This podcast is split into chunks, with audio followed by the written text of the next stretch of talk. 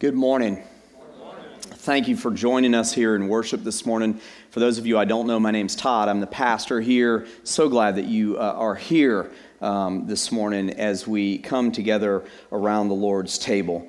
And before we do that, I'm just going to ask you to join me in a word of prayer this morning. Father, we do want to give you the praise and the glory for what you did by sending Jesus, your only Son, to the cross to die for our sins. And Father God, may we, uh, may we come this morning and take communion. May we come around your table, the Eucharist, God, with a sense of humble thanksgiving for what you did so long ago on the cross. And Father God, this morning I pray that your Holy Spirit would just search our hearts convict us, change us from the inside out, God. But Father, I pray that through true confession, we would shed the guilt, the turmoil of our past. And God, may we place that on you because that's the exact reason that you came to die, was for our sins. And this morning, I pray that you would help us realize that there's a massive difference between guilt and conviction. And Father, that you would bring us to conviction, you would bring us to the place of repentance, God, so that we can live in the freedom that you intended for us to live in. Father God, I pray for those who may be here today, who may not even be Christ followers. I pray that today is their day of salvation. And I pray that you would speak to them in a unique way and let them hear your gospel message, your message of good news in a way that they need to this morning so that they can come to the cross as well. Guide our time. May you be pleased with everything that's said and everything that's sung. In Jesus' name we pray. Amen. There indeed is a huge difference between guilt and conviction, isn't there? There's a huge difference between simple regret and deeply moved heart contrition. One has to do with human conscience, the other has to do with God's Holy Spirit moving and plotting and working and pushing us towards true repentance, true sorrow for what we've done. There was a man long time ago by the name of King David. Many of you know his story. He was a leader of one of the most advanced powers of that day. And David could do just about anything that he wished and get away with it. King David was renowned around the world. He had unlimited power, absolute civil power. No one could question, no one could question that or take it away. David's story, as many of you know, is one of lust that was taken to its an extreme, an impulse turned to action, deception completely out of control, and finally, the willing murder of a friend, so that David could have what he wanted. What he wanted.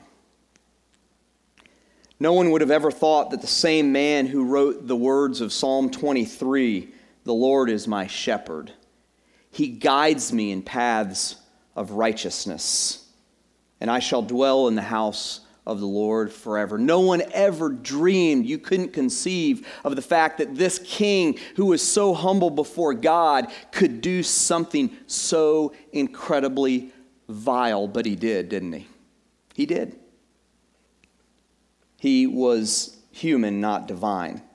And David's potential for evil was just as strong as any other person's potential for evil. And I want you to hear this this morning. We're no different. We're no different. We have the same potential in us because we're human to do the most heinous acts, those things that we couldn't even conceive of, maybe in a younger year or at a different time.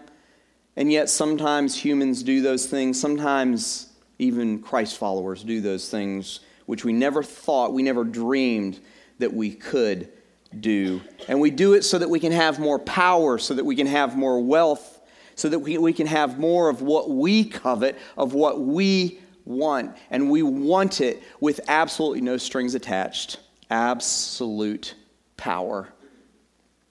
In Romans, the Apostle Paul says that there's not one who's righteous, not, not even one. And so you and I, by virtue of being born into this world, fall into the same exact category as David did. We are human. With all the frailty that goes along with that, but also with the propensity and potential to do evil that goes along with that. No one would have ever known David's murderous plot. He might have even seemed innocent the way things worked out to those who were casual onlookers. It was David and God and the prophet Nathan who knew of David's intent in his actions.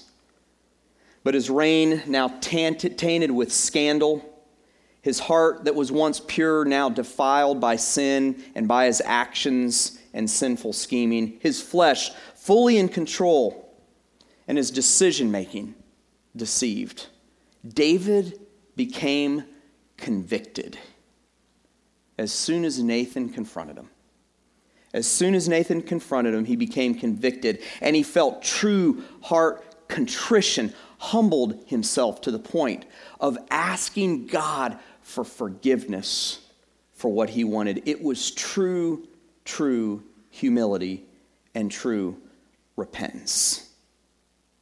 He now needed to reestablish the broken relationship that he had with God. He needed to be cleansed and made pure again in God's eyes and in right standing with God. And in Psalm 51, we read David's cry for pardon from his sins. This wasn't guilt or conscience. This was God's Holy Spirit. Please, I don't want you to miss this before we read it. This was God's Holy Spirit working in David's heart, deeply down in the depths of his heart, working on his heart to the point where he was humble before God, asking for complete and utter forgiveness for what he had done. He was asking for true repentance, a pardon for what he had done. And so today, as we come to the table, I want us to be reminded that true repentance is part of taking communion. It's part of the Eucharist, part of the Lord's Supper. It's part of, in our giving thanks for what God did on the cross, Paul says that we should examine ourselves. An examination will often, because we're human, require some sort of repentance. And so we take the Holy Eucharist, giving thanksgiving this morning for what Christ did on the cross. But I want us to have a specific emphasis this morning on the conviction of sin and repentance from our former ways. It's interesting, in these first two months of 2013 here at Hilton Head Highland Community Church, we've dealt with some very difficult issues, haven't we? Um, you know, we came right out of the gates with a message series on money, not exactly an easy issue to overcome. And the second thing we did is we came out of the gates with a message series on how you use your words. And so, money and mouth, two very difficult issues, admittedly. And I know over the past few months, um, I've had on more than one occasion times where God has convicted me in the area of finance and the area of my words. And so, as we come to the table this morning, I want us to read David's words and I want us to have a time, even before we enter the Easter season, where we get our hearts right with God. If there's any a chasm, any separation between us and God, that we get that right before we enter the Easter season. I want to encourage all of us to enter into a period of self examination here over the next few moments together. I'm sure it's not murder that you're guilty of, but you know what? We all have things in our life that we can confess, that we can get rid of. Because the lasting impact of confession and repentance is so much sweeter than the lasting impact of guilt, isn't it?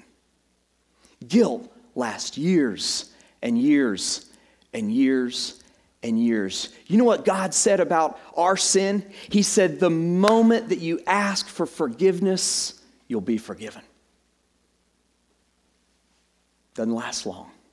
You go to God once, and He forgives you of whatever you are guilty of.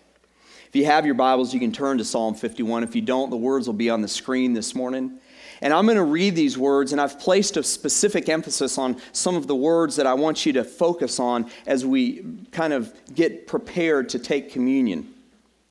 I want you also to hear these words and read these words, not from the standpoint of an academic study of the words, but I want you to hear the heart of David in these words complete contrition, complete, absolute asking humbly for forgiveness for his affair with Bathsheba and his murder of her husband, Uriah the Hittite. Here's what David says. Here's what the, the, the man who committed these things said to God in his moment of confession. He says this, verse 1 Have mercy on me, O God, according to your steadfast love. According to your abundant mercy, he says, blot out my transgressions. Wash me thoroughly from my iniquity. That's a, a word for sin. And cleanse me from my sin. He says, For I know my transgressions, and my sin is ever before me. Isn't that what guilt does, by the way? It puts your sin always in front of you. We experience it over and over and over and over again. And so some of you are here today and you're held bondage by things that you did years and maybe even decades ago. David dealt with this same thing. For I know my transgression and my sin is ever before me. Against you, you only have I sinned and done what is evil in your sight, so that you may be justified in your words and blameless in your judgment. Behold, I was brought forth. I was brought forth in iniquity, and in sin did my mother conceive me. Behold, you delight in truth and in the inward being, and you teach me wisdom in the secret heart. Verse 7, I want you to take a look at verse 7, 8, 9 because you begin to see a transition in David's tone and his attitude. He says this Purge me with hyssop, and I shall be clean. Wash me, and I shall be whiter than snow. He's pouring out to God, asking to be cleansed from the sin that he's committed. But look at verse 8. Here's where the transition begins. Let me hear joy and gladness. Let me hear joy and gladness. Let the bones that you have broken rejoice. If you're in here today and you're dealing with something in your past, you can have joy and gladness when you get to the point that you confess what you've done to God and ask for his forgiveness. Let me hear joy and gladness. Let the bones that you have broken rejoice. Hide your face from my sins and blot out all my iniquity. Create in me a clean heart, O God, and renew a right spirit within me. Cast me not away from your presence and take not your Holy Spirit from me. Restore to me, here's my favorite part restore to me the joy of your salvation. We need that sometimes, don't we? When we've done something that we know is wrong, when we've treated someone the way that we our flesh wants to treat him. And uphold me with a willing spirit. Then I will teach transgressors your way, and sinners will return to you. Deliver me from the blood guiltiness, O God, O God of my salvation, and my tongue will sing aloud your righteousness. Do you see David's attitude begin to change as the psalm goes on? Now that he's been cleansed, now that he's asked forgiveness, he starts to tell God what he can do for him. He starts to bring a real sacrifice, not something he sacrificed for himself. 15, O Lord, open my lips and my mouth will declare your praise. For you will not delight in sacrifice, or I would give it. You will not be pleased with burnt offering. The sacrifices of God are a broken spirit, a broken and contrite heart, O God, you will not despise. Do good to Zion in your good pleasure. Build the walls in Jerusalem. Then you will delight in right sacrifice and burnt offerings and whole burnt offerings. You see, David had sacrificed a life for his own good. And through his period of confession, through his period of remorse, through his period of crying out for God's forgiveness, you know what he realized? That his job in life, all of our jobs in life, if we are Christ followers, if we are God followers, is to bring God a right sacrifice. That's our lives living our lives with righteousness that can only be found in a relationship with Him. I don't know about you, but when I read these words, you know what I think of? I think of a child who has done something wrong and their parents found out about it.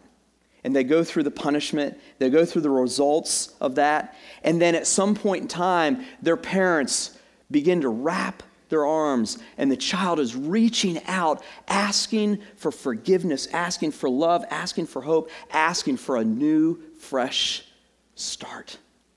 That's the picture I have of David reaching upwards to God, saying, Please, God, forgive me for what I've done. Please wrap me up in your arms of love and mercy and grace. But notice that he only gets to that point after he's had a period of crying out to God for what he had done, for the sins that he had committed. There's some of you who are here this morning, and you need to have that type of restoration with God the Father. You want to reach your arms up and ask for His mercy and ask for His grace and ask for His love. And for some of you, it's only going to come after you humble yourself and confess and give up all that guilt, all that baggage, all that junk, just like David did to God. As we come to the Lord's table this morning, I'm going to ask over the next few moments together, after the band gets up here, after I'm done praying, I'm going to ask that you do so at your, at your leisure because I, here's what I want you to do this morning. I'm going to ask that you take some time for self examination. Examine your heart with God. Ask Him, say, God, just like David did, find any wicked way within me. Find if there's anything that I need to confess. And take your time and get that right with God before you come to the Lord's table. I, I don't know about you, but self examination for me doesn't happen quickly. It doesn't happen in 30 seconds or a minute. I need some time. And so I want to encourage you this morning as we take communion, and you're going to come up, you're going to receive communion from the ushers. You're going to receive the, the juice and the bread that represents Jesus' uh, blood and his body. And you can take those, you can go around the room anywhere here and take those. You can come over here to the cross and take it to the cross. You can go back in your seat and take it. And slowly over these next few moments uh, together, um, I, I want to encourage you to do that. But I want you to have a focus on self examination, on confession, and asking for, for God's forgiveness. The cross station is going to be open this morning over these next moments together. And if you want to come up to the cross station, um, there'll be some folks here who can pray with you if you want to have someone pray with you. And so I want you to take this time and just really do some serious talking with God about your life. These past two months haven't been easy talking about the subjects that we've been talking about. And many of you have given me some of your stories about God working in your life. And many of them involve confessing things to God. You can take communion in your seat. You can just spend time in your seat. That's fine. Or you can move around the room, whatever you prefer. If you're here this morning and you're not a Christ follower, I want to encourage you. Um, the Bible says don't take communion if you're not a Christ follower, but I want to encourage you. I want to give you the invitation to receive Him this morning.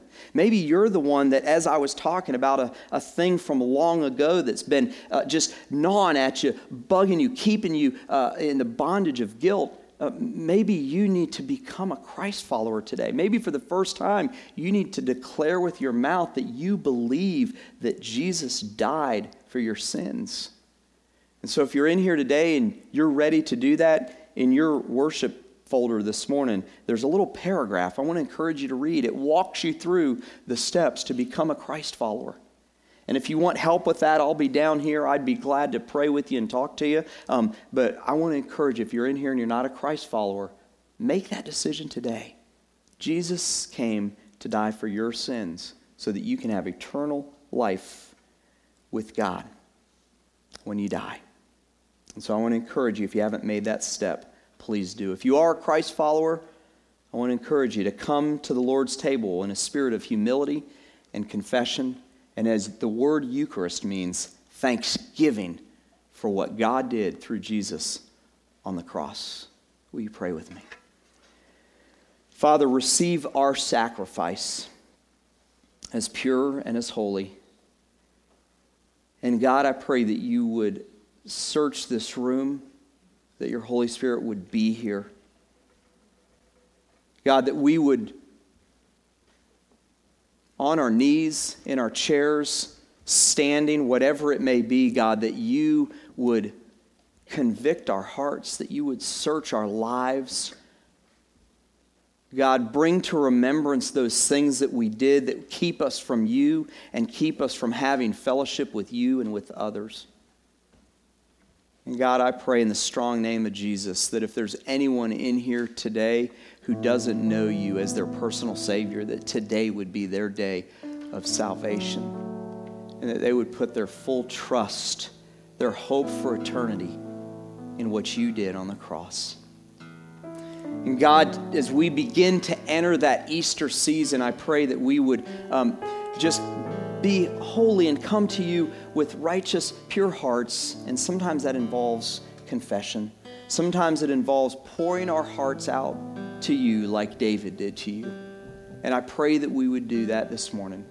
And God, as we take the bread and as we take the cup, Father, I pray that we would remember with thanksgiving what you did on the cross.